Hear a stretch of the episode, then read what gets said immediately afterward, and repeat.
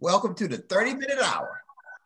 It's the weekly podcast where we discuss business, sports, politics, and whatever's on our mind. I'm your host, Eric Twiggs, your procrastination prevention partner.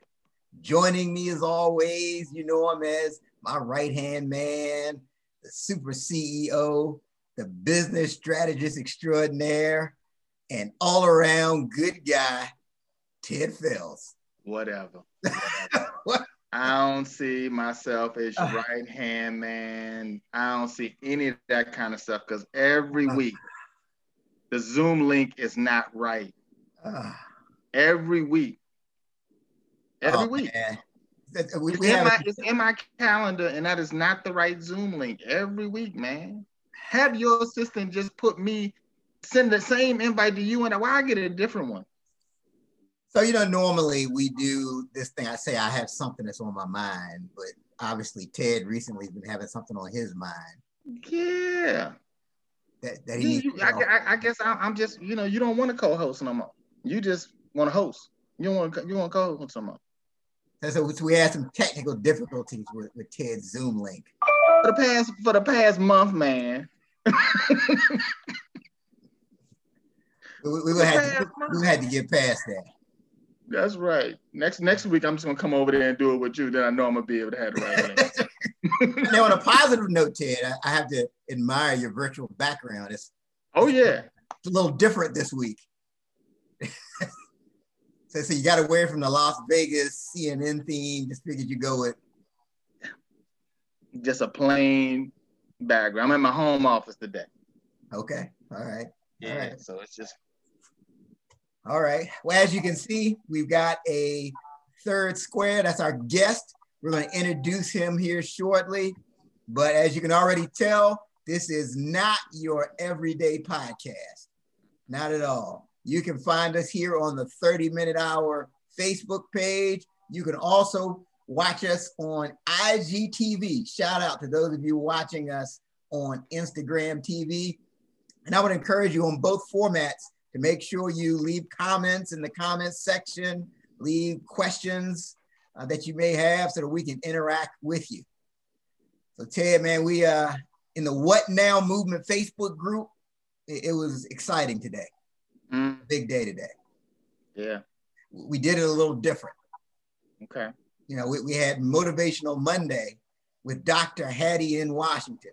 Oh, wow. And once again, like I told you before, she broke the internet. it's broken. You know, yeah. all of the comments and feedback we've gotten.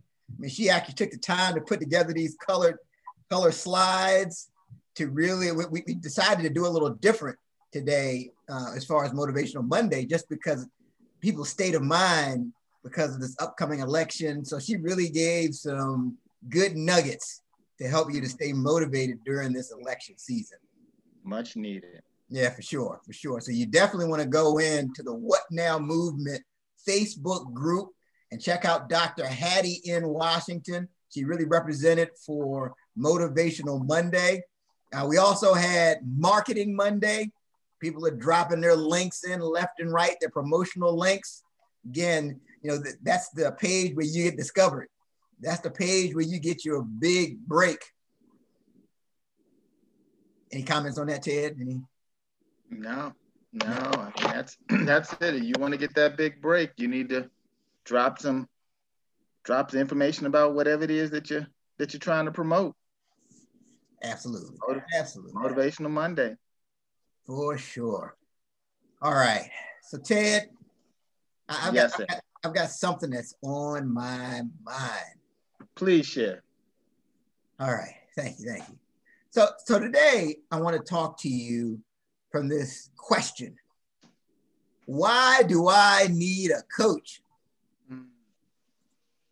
Why do I need a coach? Yeah, I, I get that question a lot. So we're going to talk about that today. We got a coach in the house, so that this is perfect okay. timing. That's right. So I already knew that. Why do I need a coach? Yeah. So tell you, like, if I had a dollar for every time someone said that to me, I'd have exactly $28. But it's still a big problem. Mm-hmm, mm-hmm. People say that to me a lot. You know, why do I need a coach? I already knew that. You know, I'm in a business setting or what have you, and they feel like they already know everything. But here's the thing we've talked about this before. What I've noticed is that everyone who says that, they have one thing in common. That's right. They produce below average results. Mm.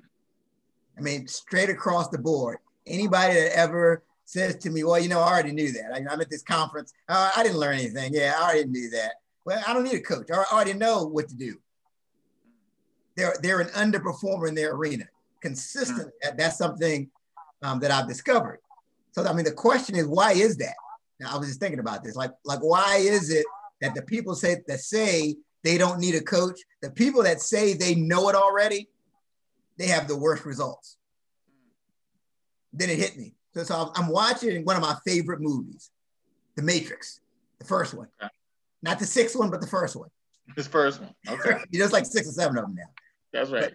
So, so I was, I was watching the original Matrix, and there's this pivotal point in the movie where the lead character, Neo, he's having this conversation with Morpheus. And in the scene, Neo, he confirms that everything that Morpheus has been telling him is true. But before he could become overconfident, Morpheus reminded him of the following truth. And again, now this is the part of the show where you want to pull over to the side of the road, you want to press pause on the treadmill button, you want put to the ham sandwich down. That the, the ham sandwich, you to put down the McRib sandwich, just put it down. the, the Mc boy, you, boy, you touched on something. I guess you seen that too. the McRib is back. Yes. Man, the McRib is back. We got to talk about that later. Yeah, we'll talk about that. It's back, but you definitely want to put it down. because, because here's the thing like here is the reason that people that you know that say they already know they have terrible results. Ready? Okay. Ready? There's a difference between knowing the path and walking the path. There's a mm-hmm. difference between knowing the path and walking the path. It was one of my favorite lines in any movie, but I think it really sums up why the people who claim to know everything, they don't get the results. And again, you may want to stay pulled over and keep your ham sandwich off to the side for this next one. So you may know what to do, but a great coach can help you to do what you know. So you may know what to do, but the question is, are you really doing what you know? And we're in luck today. We actually have a great coach in the house, and he can shed some additional light on this thing because that this is always my burning question. Because a lot of these things, Ted, we know what to do. Yeah. There's certain things in business, like we, we know that, yeah, we need it. We just, whatever reason, we don't do it. So, so we'll, we'll talk to Coach Cam, get his thoughts on that. Um, let, let's go ahead and bring him in to this lively discussion. Uh, he landed his first industry job in Houston, which is his hometown, with the Houston Texans in the marketing department. From there, he hit the ground running, taking the skills and knowledge he gained uh, with him to the athletic construction industry, working in sales and marketing. He answered his entrepreneurial calling uh, by launching the Five Star Academy where he began his speaking career, writing curriculums, and consulting. Then he went on to become this highly touted and sought after public speaker.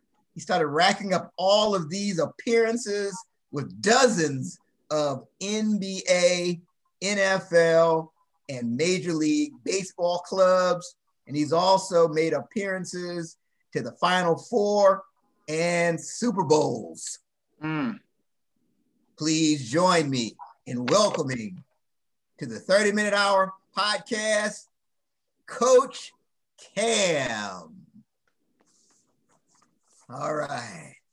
Good afternoon, guys. Thanks for having me. Good evening. Thanks for having me. I appreciate it. All right. Welcome. All right.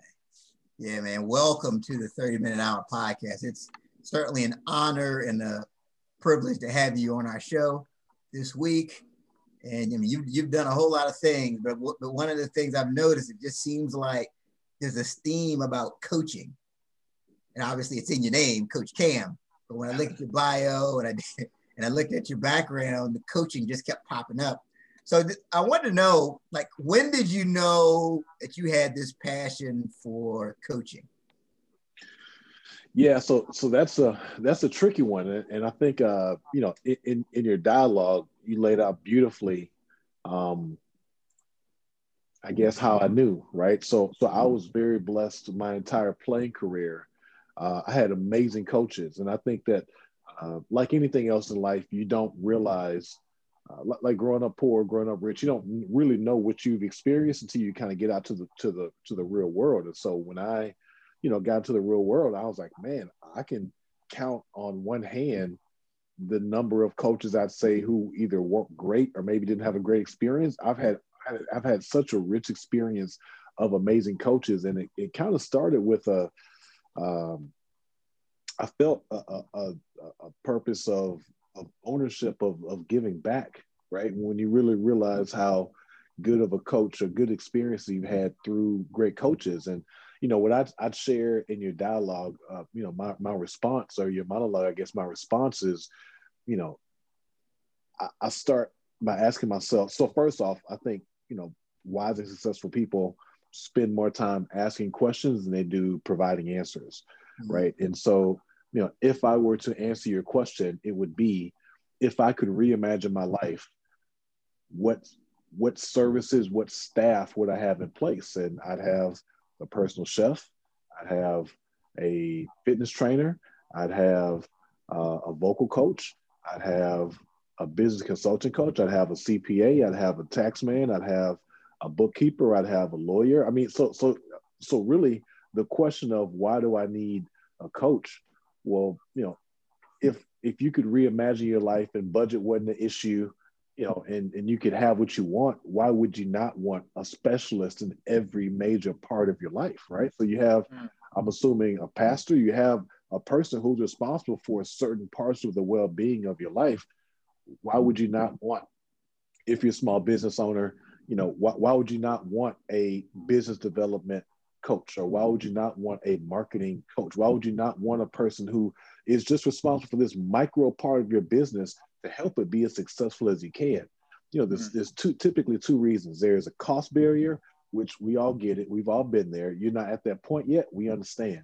But then typically it's ego. More times than not, it's ego, right? So kind of to your point with the convention, I know it, right? So so when I was actively coaching, you know, at the high school level, you know, in Texas. So first off, in Texas, you know, depending on the city, you've got the mayor, you've got the sheriff, and you've got the head football coach. And mm-hmm. depending on the city, it could be the head football coach, the mayor, and the sheriff, right? Wow. So, you know, when, when you do your spring tour of going to clinics, you typically get two groups of guys who go, right? So the guy who goes and says, um, I'm very knowledgeable about DBs and safeties and maybe special teams. I'm going to spend these four days learning offensive line play, tight end play, offensive schemes, I'm going to sit in my weakness. Those are the guys, to your point, whose careers go here. Then there's a guy who walks in and says, I know DB play, so I'm going to sit and listen to, you know, corner play, safety play, free safety play, maybe a little outside linebacker. You know, they want to sit in their their strengths and they don't grow, right? Mm-hmm. So to answer your question, how great do you want to be, right? There's no limit to how great you can be. Almost everything can be taught. Everything can be learned. And so it's just a matter of, you know, do you want to put a cap on your success? And, you know, I mean, I think as, you know, I'm sure as all three of us, you get to the point to where you, you do your discovery call or you spend time listening to clients. And, you know, I think when you hit that tipping point of success, you decide like, do I want to take this person on? Regardless of how much they know, regardless of where their business is, do you have the desire to want to get better? And if you don't, then you're probably not a good fit for me.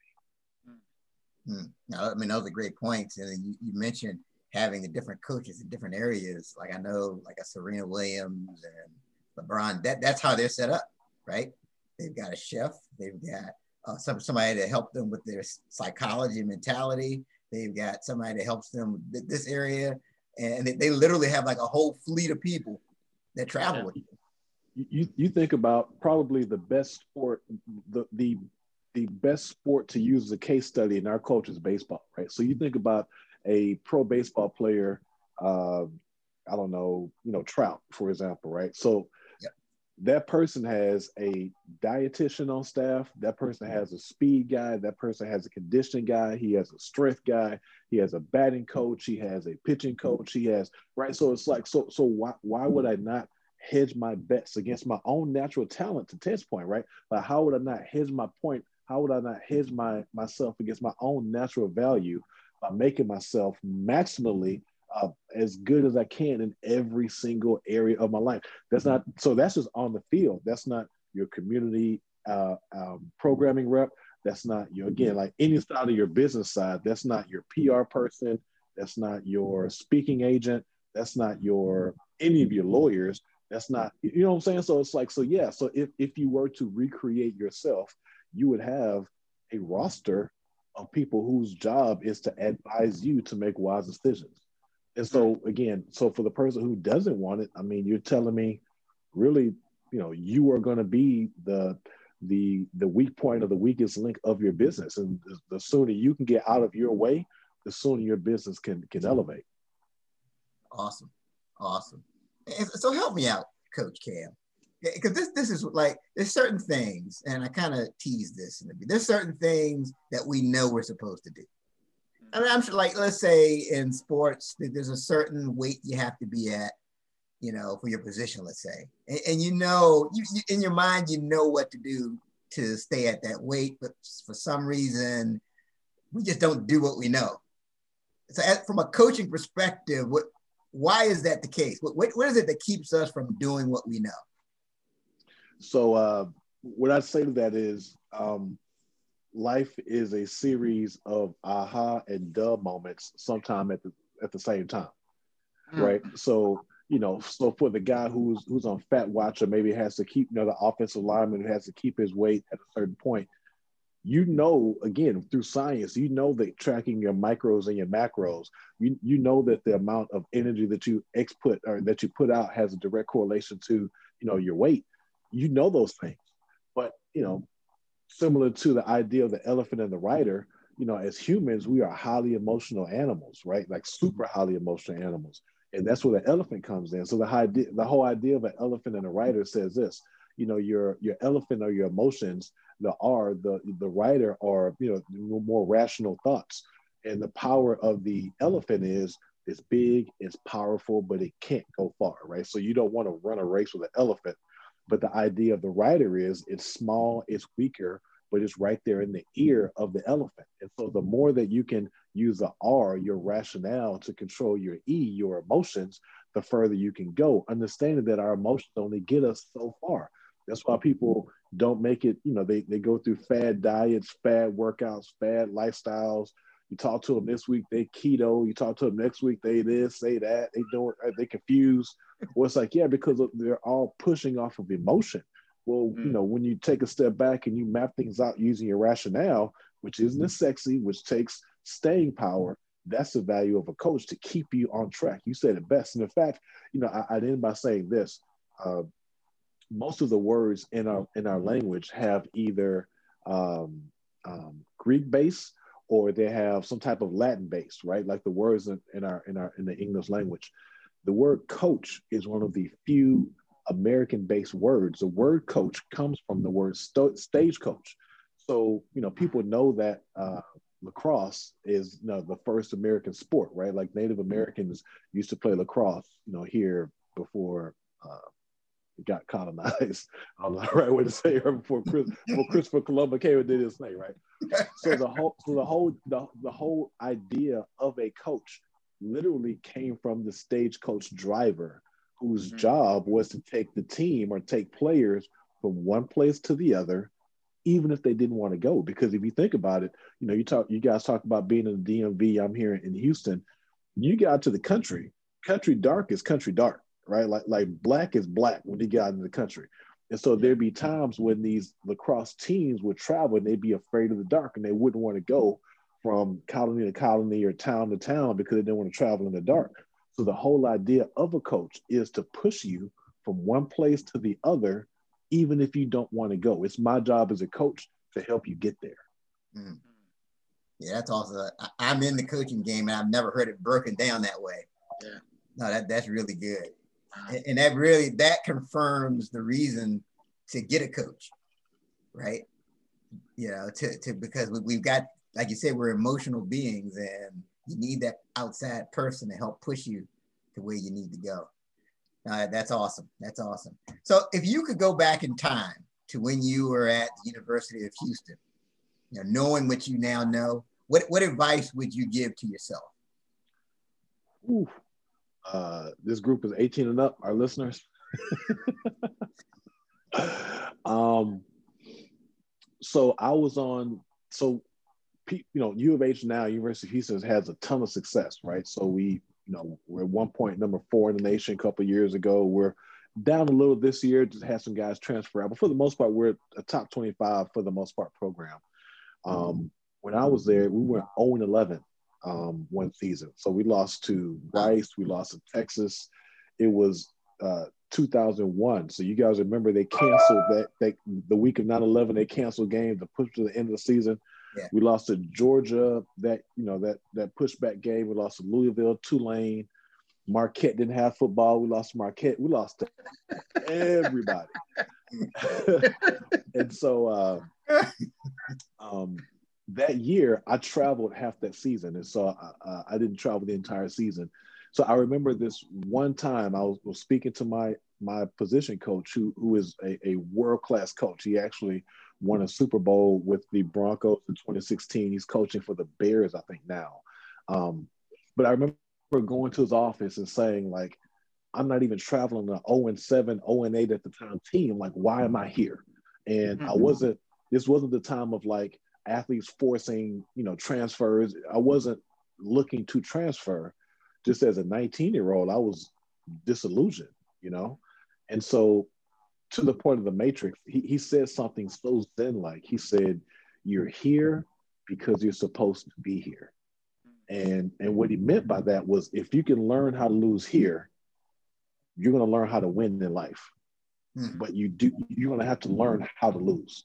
Um, I took those words and I, I never forget them. And it's been almost 20 years, but I didn't understand those words until I was a full adult, right? And, and so what I say to that is like if I could freeze time and like sit in that lesson, mm. you know, though like from 19 to 23, if I could have sat in that lesson of you're here because you're supposed to be here, just in life, you're here because you're supposed to be here. Um, that would be really the, the biggest takeaway for me from those years. Wow, that's profound. So you're, you're yeah. here because you're supposed to be here. Huh. Hmm. Wow. Okay. So, so we're here on the 30 minute hour podcast. We're here with Coach Cam. Again, it's not your everyday podcast. Join us on Facebook, 30 Minute Hour Facebook page and on the IGTV. We got people from the What Now movement that are logging on. Again, please make sure you're typing in your comments. So you, they're, you and they're and they're here because they're supposed to be here. that's right. That's right. Supposed to be here. Yeah, that, that, that was good. Yeah. I'm gonna be using that all the time. supposed to be here. Yeah. But what am I doing here? You're supposed to be here. Supposed to be here. Well, that, that that strikes me because I, I've had times in my past where I seem like I'm in a position and it doesn't seem like I'm going anywhere, right? You yeah. look from a career standpoint. You know, I'm watching other people getting promoted. I'm not, I'm just seeing like, a, but what you said is true. You know, I'm, I'm supposed to be here. And, and there's things I'm doing now based off of lessons I learned from that season. That's true. Mm. No, that's great. But but it, it that that takes wisdom. It's easier, it's simple, but it's not easy, right? That's one of those things you look back on. But no, that, that's profound. Good stuff. Good stuff. So, so you began your career working in the Houston Texans marketing department. So, so how did that experience prepare you for what you're doing now? Yeah. So, so I say there were three. So first off, I was I was born an entrepreneur. Um, I, I, I talk about all the time. You know, our education system, our culture, breeds people to go work at Google. It doesn't breed Sergey Brin, right? So the the the founder of Google, and so um, at nine years old, man, I had lawnmowers tied to my bicycle. I was up and down cutting people's grass. I used to actually cut people's grass. Once I figured out the game, I would cut people's grass and then knock on the door and be like, I cut your grass. You don't have to pay me if you don't want to, but I cut your grass. that worked. Then next week, I cut their grass. I wash their car. Be like, I, I wash your car too. You ain't got to pay, right? So, I mean, I was just, just born an entrepreneur, and um, you know what I my takeaway from the Texans was, and I say this lovingly, I still do work. I'm, I'm so I'm currently the Houston Texans play safe coach. I'm uh, uh, influencer, if you will, in in the Houston area around um, youth and family activities and programming in the youth space. And so I say this lovingly, not as a critique, but what I learned there was people will gladly trade their time for money. Mm. And I was one of those people. And it wasn't until I had a colleague who would get to work five minutes for the boss and would meet the boss at the light leaving out. Like, and then you realize, like, you're not doing more work than me. So, so yes, you know, you're making more money than me because you're logging more hours. But at some point, like, I I'll trade my time, I'll trade my minute for a dollar easily, right? And so so yes, maybe your check has a little more money on it, but we're doing the same amount of work. And so if you're working 75 hours, I'm working 60 hours, 65 hours, who actually is working more and worth more? And so, um, you know, again, that, that's not a hard lesson I learned through the Texans. More so, that was a, job. I, that was something I learned in my first job. I, I think I'd have figured that out no matter where, you know, my first job was. Was you know, some people will gladly trade money for time, and that's okay, right? I mean, you, you need that in the ecosystem, but I think that was the beginning of me saying, like, yeah, no, I mean, you know, I know my value, I know what skill set I bring to the table, and if I can get a project done in 40 hours and it takes you 60 hours, then I'm actually making more hour. Mm. Mm. But but some of that kind of goes back, and Ted chime in as someone who's been you know, a solo, I'm an entrepreneur for years and years. Some of that is just kind of how we're conditioned, right? Work hard. Yeah, you know, go to school, work hard, just uh, eh, not necessarily, you know, knowing the difference between, you know, being active and being effective. You know, we just. I, think, I mean, I think as a, I think, I think as a, as an entrepreneur, it's probably a little different because you're passionate about what you do and, it's and it's yours, right? So it's like it's like that that new toy, and you just don't want to put it down versus if you're doing that and you're working for someone else. I think it's a little I think it's a little a little different in that because people say to me all the time, Ted, you work you work all the time. I'm like, well, I mean, it's not really work. It kind of becomes kind of kind of what you do. You know, I'm playing around on social media on LinkedIn. I'm like, you're working all the time. I mean, what is that? I mean, you you're playing around on Facebook and posting five pictures of yourself and saying it's the five picture challenge. I'm over here trying to connect with somebody. I mean, is that a thing? So I, uh, I don't I don't manage my own social media, and I had to get on it a couple of days ago to like update my security information. Yeah. And so first off, like Facebook looks like I don't know what Adderall would mm-hmm. look like if Adderall were an app, but it's like it's like everything hit me at once. I have been on oh yeah all year, and so yeah. I, you know I'm on there, so I scroll and it's like I was like, why is this person posting so many pictures of themselves? So I so that's like a new challenge. I'm guessing. I I, I don't know. Yeah. Oh yeah. Oh yeah. It, it, the thing is so funny about it though is that like this is the the five look challenge, and I've seen people posting like ten pictures. Yeah. They're like, no, five is not enough. I'm gonna give you an, I'm gonna give you five times two. Ten pictures of me. Yeah, that's crazy. Folks will do it. Folks will do oh it. yeah you know, you know, I, think it's interesting. I have a very, you know, I don't know, man. I, I don't. Uh, I'm not a big social media guy. I mean, obviously, I think we all made reference to like it, it is an amazing tool to drive your business, right? So from a consumer standpoint, I'm not a real big social media guy.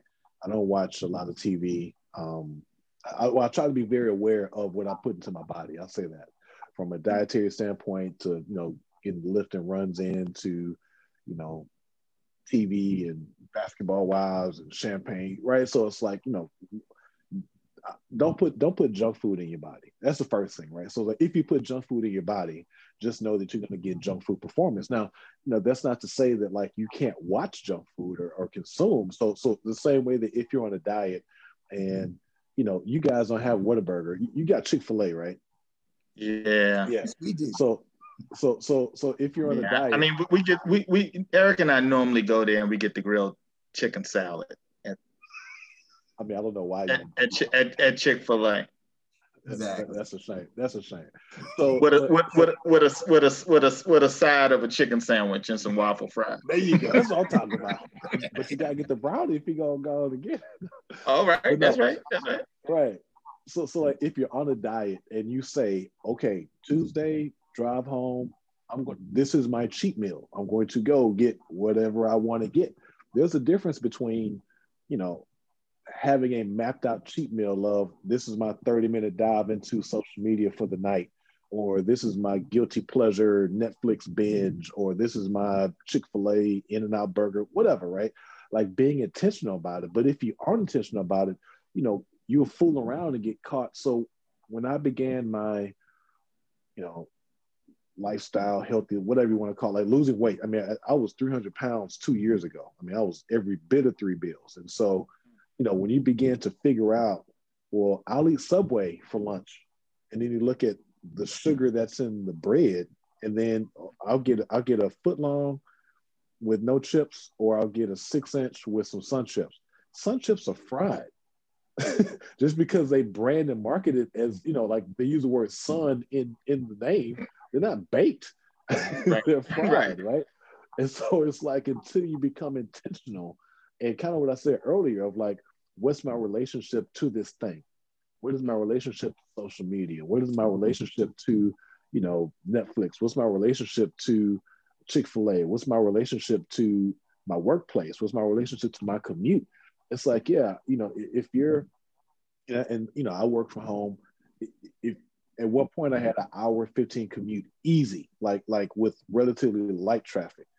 If, if you're spending 75 minutes listening to whatever you're listening to, and you're missing the opportunity to put some scripture in your body, to put some sermon in your body, to put some learning, some education. If you're not right, so it's like you, you just you're just a consumer, and, and if you're a consumer, then, then you want to be sold to. So, you know, come buy some of what I'm selling. yeah. if, if you're a consumer. I mean, yeah. Curtis Mayfield had a song about that, the Pusher Man, right? So, like, you know, if, if, he's just you know, looking for a pusher, man, you know, might as well support black. right. Saying. Absolutely, absolutely. So, so you transitioned from the Texans to you started working in the athletic construction industry.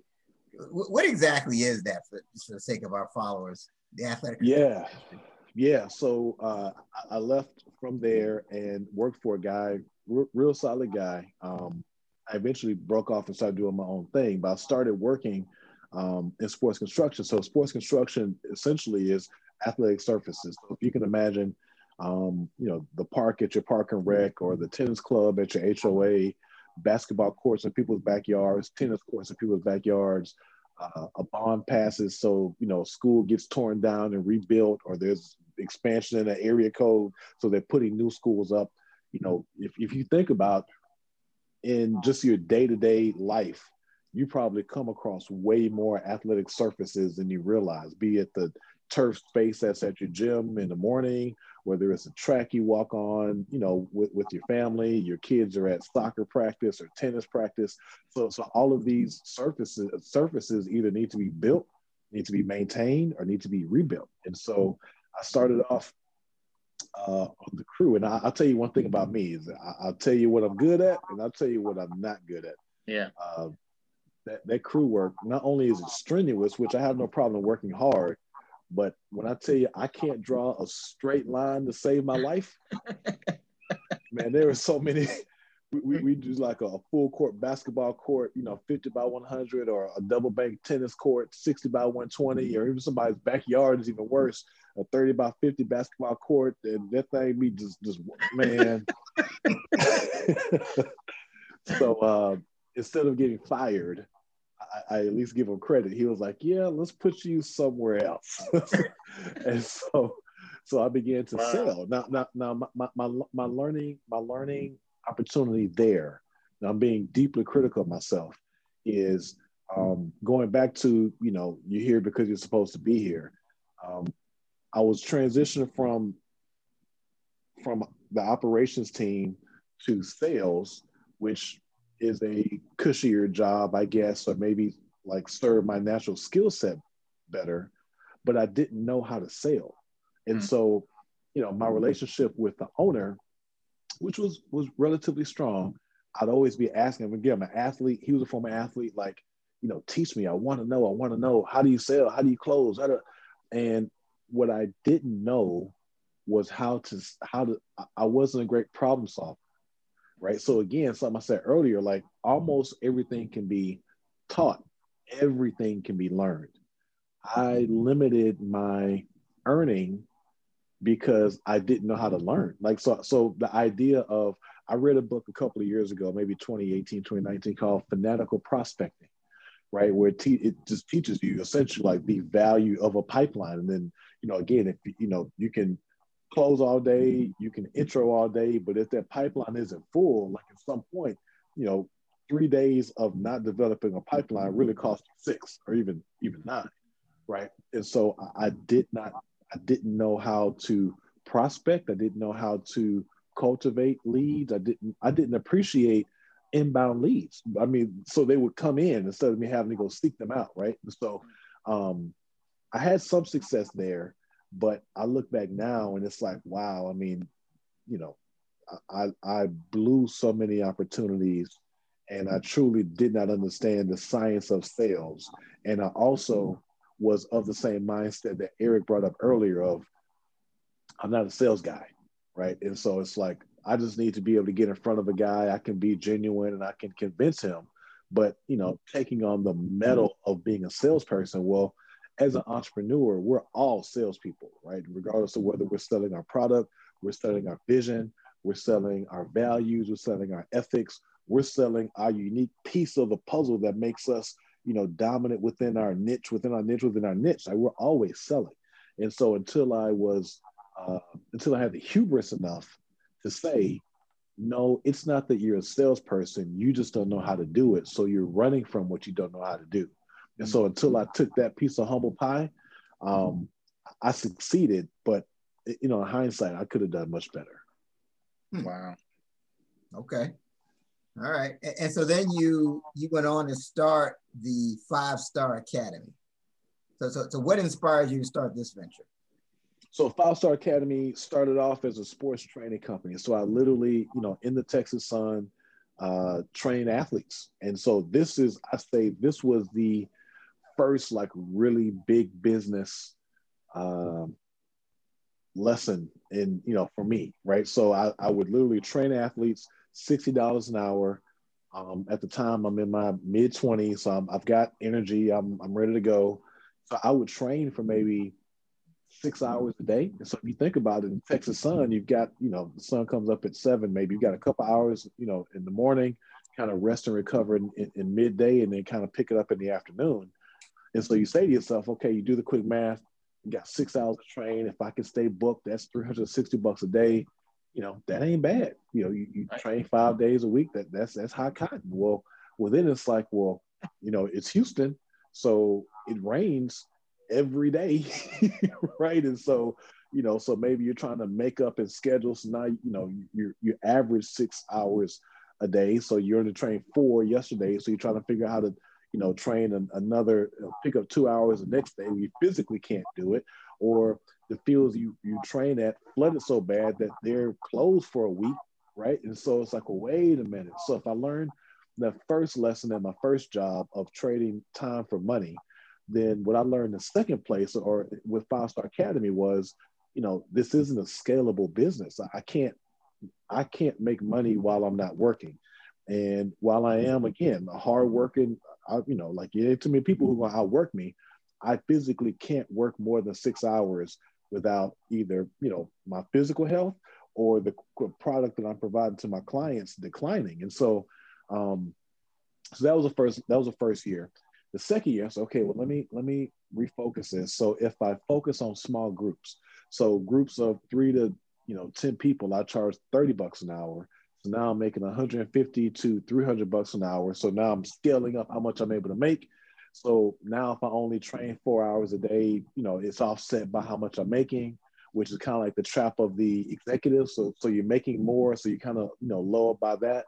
But even that, it's like, well, I can't scale this. So this is on the other side of town. And again, Houston's spread out. I mean, it, it, it takes 45 minutes to an hour to get to the other side of town each way in no traffic. So I'm driving back and forth. I'm not, you know, compensating myself for the time of traveling. So the third year, I'm like, this, you know, this, this is, you know, it's not working. I'm not a quitter, so I'm not going to quit. I've got to figure this thing out. And I think that's when I began to sit in deep thought. So I looked at the skills that I built up. I looked at my book of business and I said, okay, if I could reimagine my business, what would I do? First thing is, I would have a business where I can hire people. And so, again, maybe I picked up some of these sales. So maybe I'm closing and selling, but I can't, you know, number one, I'm proficient in football, basketball, you know, speed training, strength training. I don't know tennis. I don't know soccer. I'm limiting myself. So, and again, that's a bit of an ego swallow. So then it was like, so then I read uh I read this quote from from Warren Buffett and it changed my life. And he was asked a question, if you were to start over in business, what would you do? And his answer was, I would drive a business to the biggest consumer in the country, the government. so I pivoted my business from being a sports training business to an after school service provider and so instead of billing parents and families at 60 bucks or 30 bucks an hour, I would build I would bill ISDs and nonprofits 120, 130 bucks an hour, contracted out. And now I'm beginning to understand, hadn't mastered it yet, but I'm beginning to understand cash flow and passive income, right? So um, I can staff out four hours a, a day or, or, you know six hours a day across the city and send six different people out and pay them well, pay them 20, 30 bucks an hour, and I'm making a thousand bucks.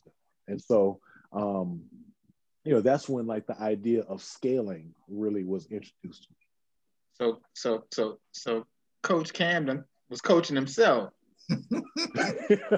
yeah. Never That's what's up. yeah. Well, uh, so, so, so some of it, I will say this. I started practicing Stoicism about a year and a half ago, about about a little over a year ago. Um, and you know, when when Eric was talking about the, the Morpheus Neo scene, which I do remember. So the first Matrix is, you know, classic. Right? It's top top twenty movie, top ten movie. Um, you know, it's a whole Confucius quote: "The man who knows something knows he knows nothing at all." Right. And so the reason why you need a coach is if you are aware of a deficiency then that's your actual moment of enlightenment. And so it's not about trying to patch that deficiency that you have. It's about identifying it, being okay with it, understanding that I need to, instead of trying to patch that one, pull all the plugs out and figure out where all my weaknesses are and then address them. That's what a wise man does. Wow. Yeah, it's all about self-awareness. There's another quote that you're you're controlled by those things you're unaware of. Hmm. So yeah, I think self-awareness is the key. That's, that's what a lot of people, I think a lot of people miss. So, so Coach Cam, let, let me ask you this, Coach Cam. So, so some of our listeners right now may be listening to this and they're like, okay, well, how do I uh, determine the right coach for me? Great question. Thank yeah. You. So the first, so, so the first thing I'll say is, um, a great fit for. So first off, chemistry is undervalued, right? So the idea of I don't have to like this person, but they're getting me what I need. That's the emotion thing. You won't stick to it, right? And so, you know, if if there's not a, a, chemistry fit, it's not a right fit. The second thing is, does this person tell me what I want to hear? Do they tell me what I need to hear? And that's where it gets a little tricky, especially in the sports area. Like, you know, Houston or Texas is so big with like select you know, sports and, and specialized coaches. These coaches will tell you whatever. Oh yeah, your kid's the next LeBron. This kid's throwing heat 85 miles per hour. Long as that check clear, right? Right. And so, and so some of it is you got to look at your track record. And so what what so is there a chemistry there? Does this person have a track record of success? Does this person have their own system or methodology built out for their own success? So the whole idea of you want a barber who whose hair looks crazy, right? So it's like if all you do is coach out of a box, so you bought a course or took a course on how to coach, well, well who, who, who's your OG, right? So who's mm-hmm. coaching, who's guiding you? And so, yeah. you know, that, and then the last thing is for me, this is just across life. Be aware of the person who knows everything. And so, you know, you do your discovery call, you book six sessions with a person, and they giving you tax advice and relationship advice, and they trying to come and be. And it's like, dude, like ha- have a proficiency, and, and and not to say that you can't expand upon your proficiency and knowledge, but you know, going back to what we talked about earlier, I don't think LeBron is listening to his dietitian about you know his sponsorship deals, and so understanding that you've got this space of proficiency that you know you're the best at, and so that's what I say for what you, you know when you're looking for a coach, you know make sure that they check those boxes. Now, is it now just kind of addition to that?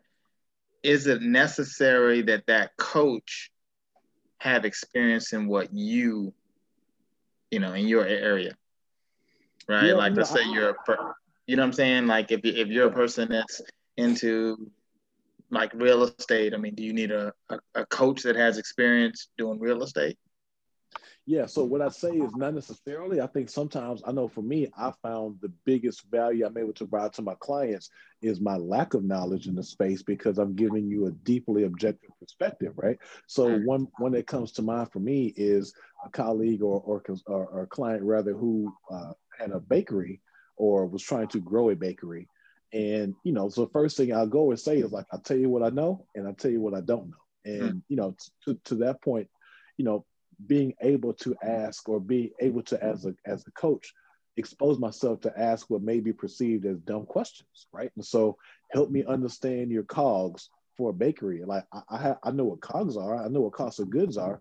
I don't know how you necessarily monetize the difference between you know evaporated pet milk and organic whatever right? Or like we know does, does this does this menu item need this unique uh, uh, ingredient or is it something you can get away with with uh, with the off brand? Or is this one signature ingredient what makes you your cookie special than the other person right? And so um, yeah i mean i think that while you do want to have someone who has some type of like idea of what you're talking about or idea of your service space i think that you know there is a fresh perspective to working with someone who maybe just isn't as entrenched because kind of to Eric's point, I'm not bringing my preconceived notions about right. here's a box kit of how you run a bakery. Um, right. You know, kind of getting back into some of my businesses. I love the disruption model. I love finding businesses that are antiquated, that are black and white, that are analog, and just shaking them up. And you shake them up by asking questions. And so uh, I actually had a call today with a person, and they sent me a uh, 1995 Volkswagen, uh, like extended, uh, what they call them, a minivan, right? And I was, they were like, "What do you think about this?" And I was like, "Are you about to drive around the country picking up little kids? Like, like that thing screams like child predator. Like, like no, don't. Like, I'm deleting this picture. You shouldn't even sent me this." And so they were like, "Yeah." were like, right. Don't don't don't paint, don't paint it don't paint it purple like Barney or something like that. Right. Like, like like like like spray paint the windows. Like no, yeah, don't, do it. Just don't even. My everything, my mm. phone tap. Like no. Um. So he's like, yeah, man. You know, I'm thinking about doing like a like a men's like a nail salon or like kind of uh, aesthetics thing.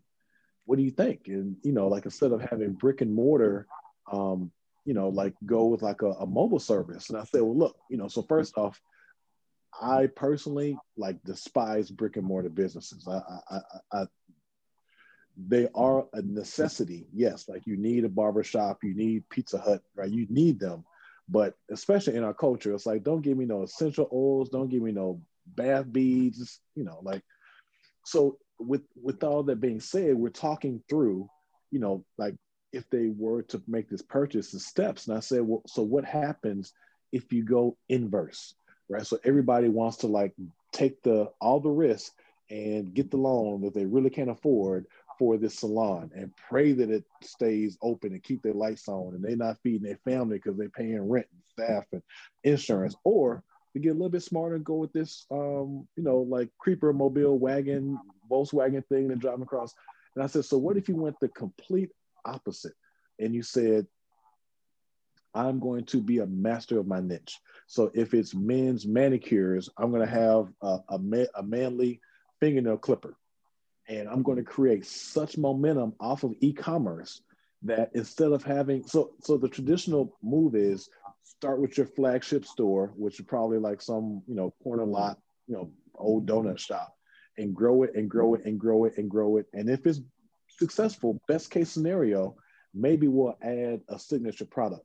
But then once you hmm. start with the signature product, right? So that's that's when you get into risk parity, right? So if you put all this stuff on the line and the brick and mortar doesn't work, you're in trouble. You're in deep debt. If you put all this stuff on the line and the wagon doesn't work, you're still pretty deep in debt. If you put all the things on the line and this e-commerce doesn't work, you're out like 2000 bucks, worst case scenario, right? So why don't you start with e-commerce, find a signature product, again, uh, uh, nail clipper, uh, polisher, I don't know, but you you you drive that to the point to where there's so much revenue that now you can validate either the, the, the wagon or a flagship store. And when you do mm-hmm. that, you can charge what you want to on both of those because people are now paying for the experience. So, so I know that if I've got the fingernail clipper and I'm in Houston or it's a wagon, so it's mobile. I'm at Essence, I'm at the Grammys, I'm at, you know, whatever, like like whatever mm-hmm. events that you know people go to within your niche. When they see your wagon and they step in, they're not asking how much it mm-hmm. costs they don't care about how much it costs. They came for the experience. If they just came for a transaction, go hit my Shopify store, right? And so it's like until you can like, until you're willing to shake up what you think you know, you're going to keep hustling backwards. Wow. Yeah, and, and that just speaks to the need for a coach because it's hard if you're running a business, especially if it's like brick and mortar. It's so easy to get to this thing. You're just putting your head down and going for it. And, and a lot of times you're, you're too close to it to really see kind of okay, this is just a strategic view that need to be taken. So, yeah, exactly. Yeah, sure. So, so you you've gone on and you've spoke to the NBA, the NFL, Major League Baseball. So, so tell us about like your most memorable engagement out of all of these that you've had. Man, so uh, my most memorable actually isn't any of those. My most memorable speaking engagement um, was about 10 years ago, maybe 12. Um, I'm speaking to a coaching convention here in Houston, and every one of my mentor coaches is in the audience. Like wow. so, so I, I, was very blessed to have like you know. So Ray Seals, one of my mentor coaches, he was a head coach at Madison High School. He coached Vince Young and probably a couple of dozen NFL guys. Uh, Gary Dunham was one of my mentor coaches. Um, a little known fact, he coached at Kashmere High School. He's retired now. He coached at Kashmere High School. Kashmere is the sec Kashmere High School, Houston, Texas, is the second leading high school to produce NFL talent in like in the hmm. history of the NFL, right? And so, um, not only am I speaking in front of my peers, these I went to the wrong are, high. I went to the wrong high school. I guess that's what happened. Okay, I, I, knew someone right. You gotta you gotta get some soft in your mouth, baby. That's what it's all man. about. oh man, I'm sorry. Um, man, so so speaking in front of those guys um, in my early 30s about anything. So so what I was speaking about was character, how to build a program, and and using um, you know, athletics as a educational system, which I believed in. I had success in it, so I was not. I, I deserved to be on the stage, but you know, I mean, that's that was you know, even flashing back, thinking about it, was like, man, that was so intimidating, just because of how much, you know, regardless of the success they had, I hail those guys just in such high high esteem and high regard. Wow. Awesome, awesome, awesome. Mm. So then you actually spent some time, you went back and coached high school at the high school level for several years. And you had tremendous success.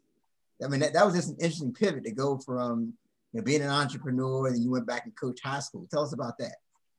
Yeah, so I got, you know, I got offered an amazing opportunity. Um, I was uh, I was the youngest head coach in the city by five or six years. I was the youngest athletic director by like 15. And so again, just the, you know, it just is an opportunity I couldn't pass. Um, they were very supportive of the work that I did. And so I was able to transition some of my work. So I actually put a pause on Five Star Academy out of ethics. I felt a certain way about drawing a check from a school or a school district and then doing, con- you know, being contractually bound to another school district. So I put a pause on Five Star Academy. I continued my speaking, continued my training, um, continued the work I did in the community. And actually, you know, I think that's that's a good point to touch on. A lot of folks would think you have to pause those things. Those things are what made me an attractive candidate to that school. And so, um, you know, I, I, say in all humility, uh, we were able to win a lot of games in a relatively small amount of time. I do take very little credit for it. Um, you know, I got I was in that window of like the, the, we had a very talented locker room, super talented locker room. Um, and you know, a coaching trick, you always schedule a couple of wins, right? So, right, right. like, schedule some wins. Right.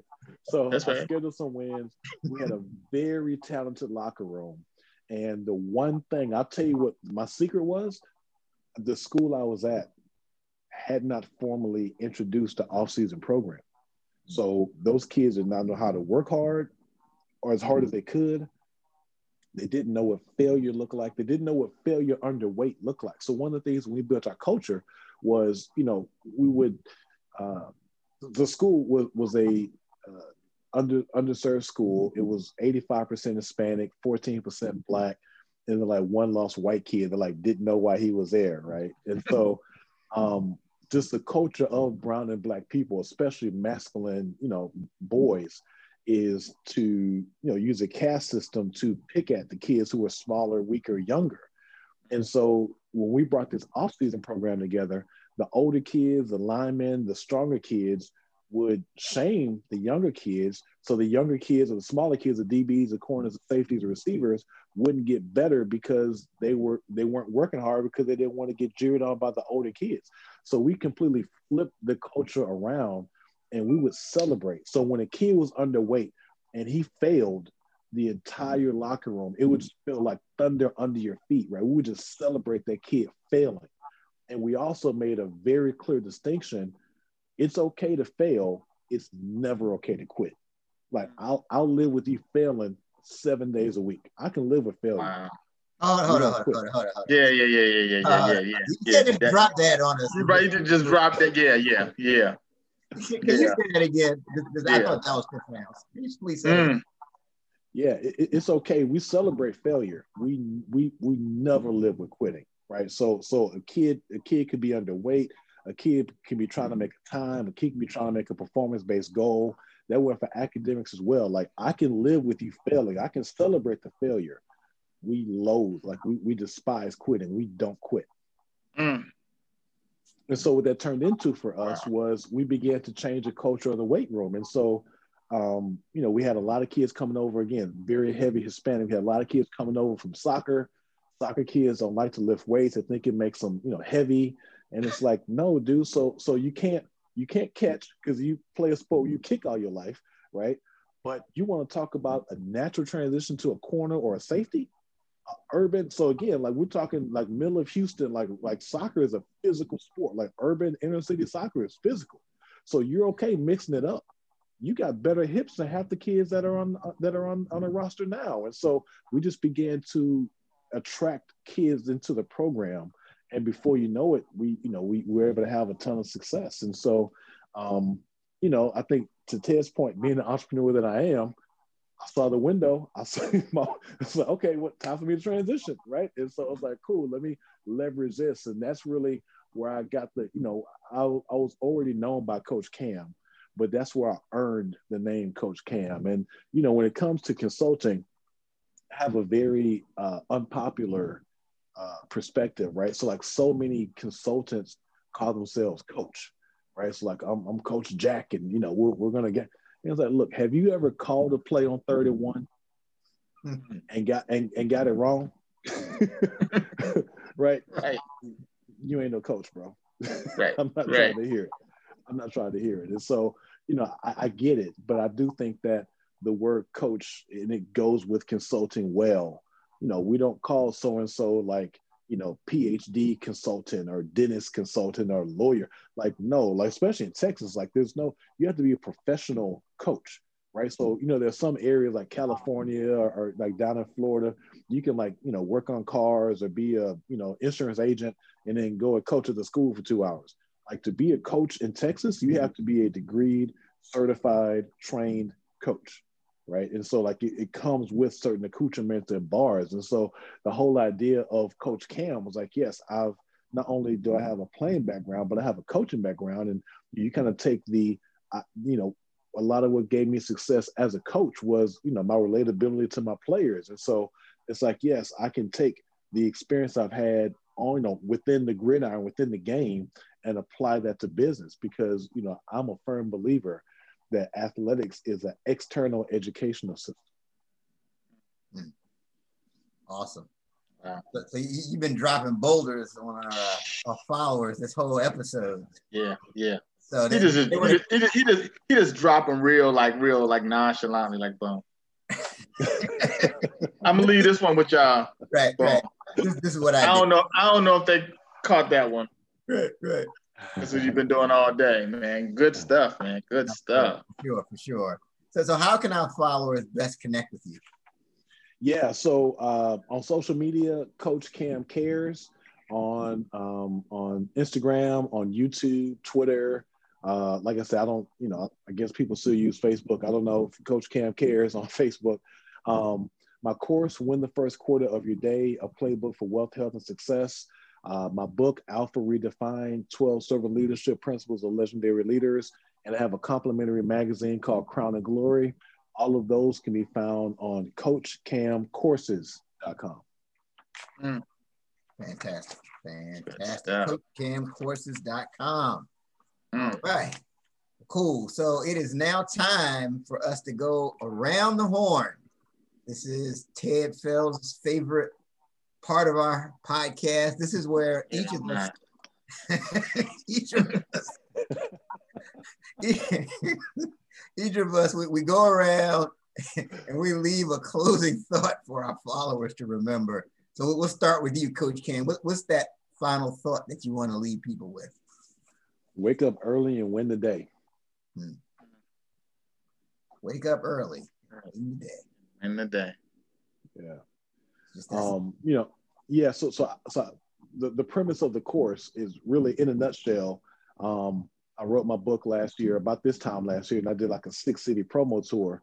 And at every stop, you finish, you know, signing books or whatever, and people kind of, you know, question and answer. And people would ask me like, "How do you do so much in your day? How do you get so much stuff done?" And I didn't have a, real good answer. I just said, you know, like I win the first quarter of my day. I get up at three three thirty, four o'clock in the morning. You know, I have a pretty consistent protocol that I use to to get my day started. Um, and you know, I see four o'clock in the morning to eight o'clock as the off season of your day, right? And so again, the idea that LeBron just walked off about a month ago and excuse me, and won the championship is asinine. That Floyd Mayweather, Muhammad Ali, you know, works for 35 minutes. Like, yeah, that that's things that people who who haven't been around the game, going back to the beginning, you, you know, of your monologue, you wake up and you know Usain Bolt won ten million dollars in ten seconds. No, he worked his tail off the entire off season, and it manifested in ten seconds. Right. So the idea of winning the first quarter of your day is you set yourself up with so much success from four o'clock to eight o'clock that by the time you get to your desk, you know you've got momentum rolling downhill and you're able to work you know offensively towards working towards your goals. So you know my, my thought would be win the first quarter of your day. Mm. excellent. Ted? So so so coach cam this is really the reason why I, I i don't really like this part is because i always go right after the guest who has been just like throwing those boulders out like all day. So they're in a groove and then they drop something. Then I'm like, okay, I got to come up with something. And while I'm doing that, Eric's over there taking notes and he gets a chance to try to, you know, finish, you know, finish up. So, so Ted, um, just, just, just, just tell him you punt. Just punt it to him. Punt it back. oh yeah, yeah, yeah, right, right. Now, now, now I've done that a couple times too. I've done that a couple times. Yeah, come on, man. You, you know, I just, I mean, you know, I guess you know, just just listening to you know just everything that you that you've said today man and just you've just shared so so much with with our listeners and i you know and just thinking about just coaching you know coaching you know being in business for you know you know 20 plus years ever since i was five years old you know being in business and yeah I caught and uh you know just thinking about you know the need for a coach right because you feel like you you feel like you know everything you feel like you like you you've done it, you've seen it, and you talked about kind of the whole cost versus the ego aspect of this, right? And I and I do think that a lot of us have this this ego that we feel like you know we know it all, right? We know it all, and that you know you know what could a coach really do to to you know to help me, you know? And it's kind of interesting. I just recently brought on a a, a young uh, gentleman, he's like 24 years old, as an intern, right? And he, you know, he wasn't. my company's a technology company. You know, he, he didn't even go to school for technology right? But he came in and now, and I just listened to some of the questions that he asked. Just like, man, like, like you don't know anything about my business, but the questions that you're asking are just like they're just spot on, right? And you know, so so so just knowing if someone that that's not what he's trained to do can come in and and you know and be able to give you some you know some insight, then someone that that's what they do, you know, is to come in and help businesses. I can see what the you know what that value you know could be. And you know why wouldn't you give it a you know give it some strong uh, some strong consideration? So i definitely know that this is a you know it's helped a lot of our listeners out today and appreciate you coming out. Sure enough thank you. Yeah it's excellent. So so my, my closing thought one of the things the big thing i took away from this interview coach cam is how like you you came away with a lesson from all, from all your experiences. Mm-hmm. Like most people aren't don't have that level of reflection.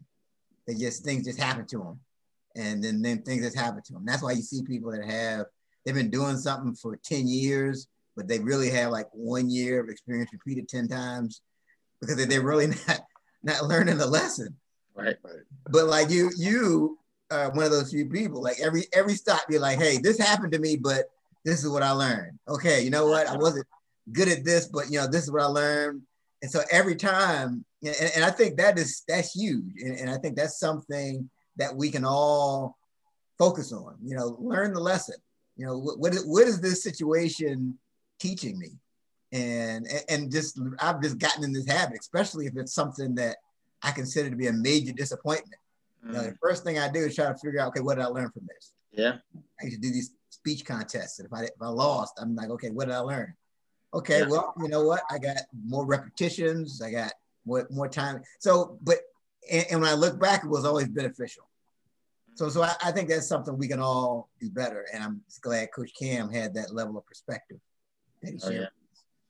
yeah. yeah, thanks, man. You know, some of that I think comes from just the like being an athlete, right? So I have this saying, never get beat the same way twice. Mm. Yeah. Right. So like it, it's okay. You don't want to get beat. I can live with getting beat. You're not gonna beat me the same way twice. Same way. So, so yeah, you're not gonna beat me the same way twice. And that's from relationships to money to wealth accumulation to you know dealing with difficult situations to you know hiring. If you're not gonna beat me the same way twice, you're just not gonna do it. And so yeah. I, you know, it, it's worth me sitting in that loss and extracting that nugget of the lesson um, versus trying to dust myself off and not sit in the agony of defeat. That's just like that uh that meme. It says, uh, "I never lose, I learn." Yep. Yeah. Yeah. You know. Mm-hmm. Yeah. Great. Well, good. Yeah, this has been another amazing episode of the 30 Minute Hour podcast. Again, it's not your everyday podcast. Make sure you check us out right here on the 30 Minute Hour Facebook page, on IGTV, on the located on our 30 Minute Hour uh, Instagram page. And until next time, have a great one.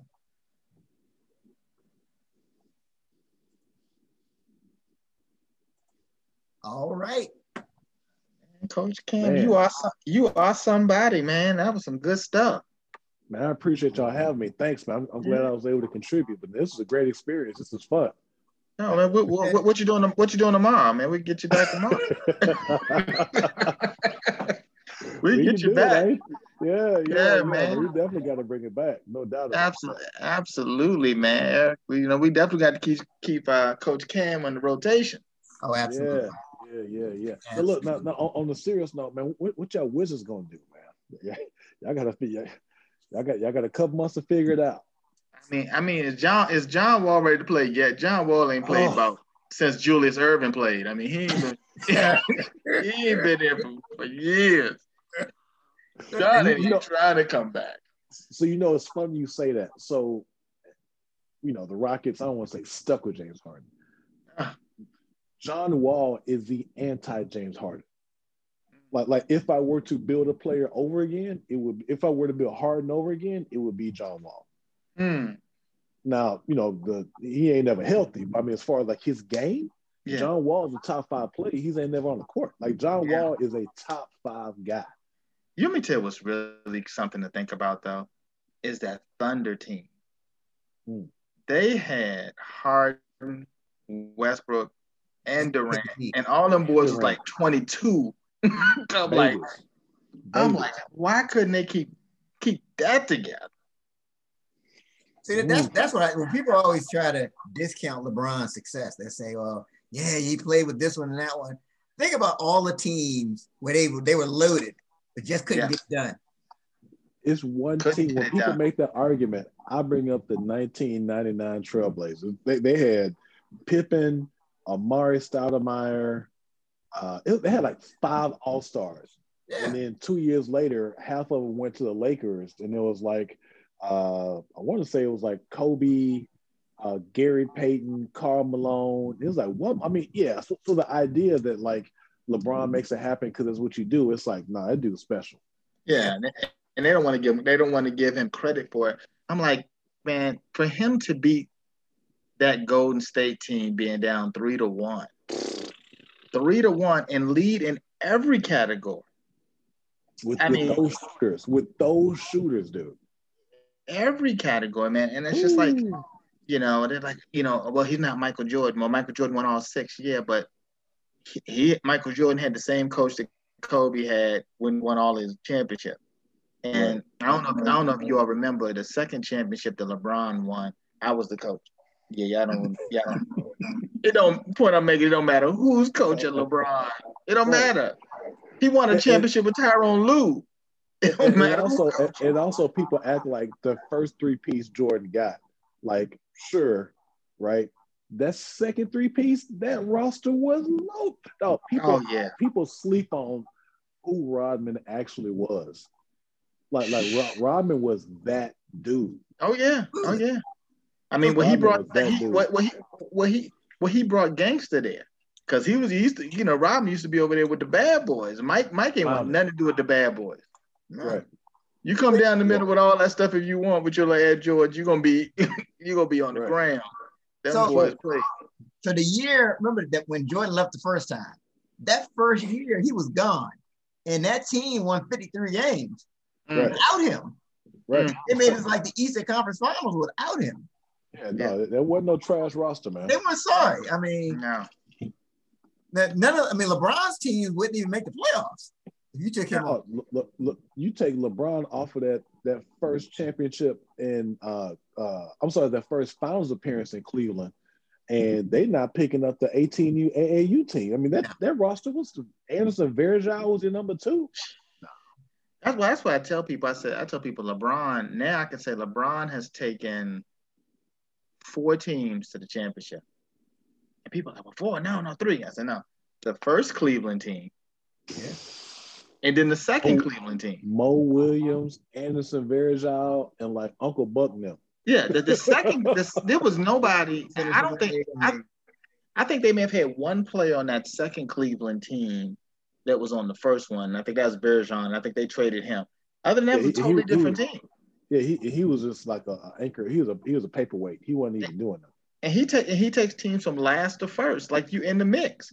And I'm like, and I'm like, yeah, but he's not winning it. Yeah, but you just can't go like like we can't say we cannot say for a fact that Mike can go to could just go to any team and do that. Look, he came to the Wizards.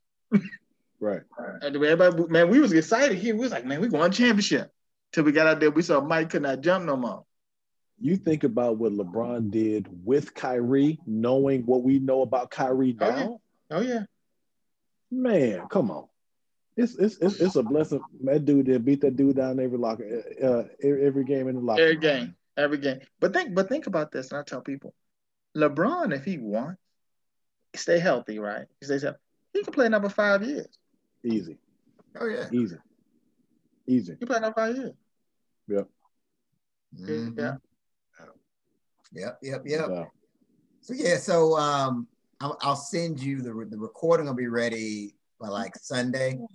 Yeah. Uh, as far as the audio, it's actually it's on Facebook now, um, on the 30 minute hour Facebook page. So you could always you could always share it around the video and all of that. Yeah, yeah, yeah. Uh, one thing also to keep in mind, you know, we, we mentioned at the top we have that What Now movement group. Yeah, I mean, if you join, like I said, we have 1,400 people in there. And I mean, you put your links in. I mean, now they know you. because They've been watching you from this episode. Yeah. So feel free. Yeah, just, just, just send the info, and I, I, get I'll join it, and then um, when the, when you get the audio, I'll re, re, you know repost it. Do I mean yeah, do all that stuff. So make sure we maximize the exposure on. That's what you know. That's what we're here for. So no, we definitely get that going for sure. Absolutely, man. Absolutely. And we and yeah. we want to get you and want to get you in on some other things, man. Other business things that we're doing, man, and you know leverage, you know what you can do because we got, you know, we do stuff with government contracting and all that as well. Yeah, just holler at me, man. Let's do it. Yeah, no, this uh, this is uh, good stuff. I know Eric got all your your contact numbers and all of that, so I guess we should be good. Yeah. Well, cool, man. I'm gonna jump off. It's supper time. I appreciate the opportunity, man, for sure. all right, you take it easy. Okay, man. All right, y'all be blessed. All right. Take care. All right, all right thanks. All right.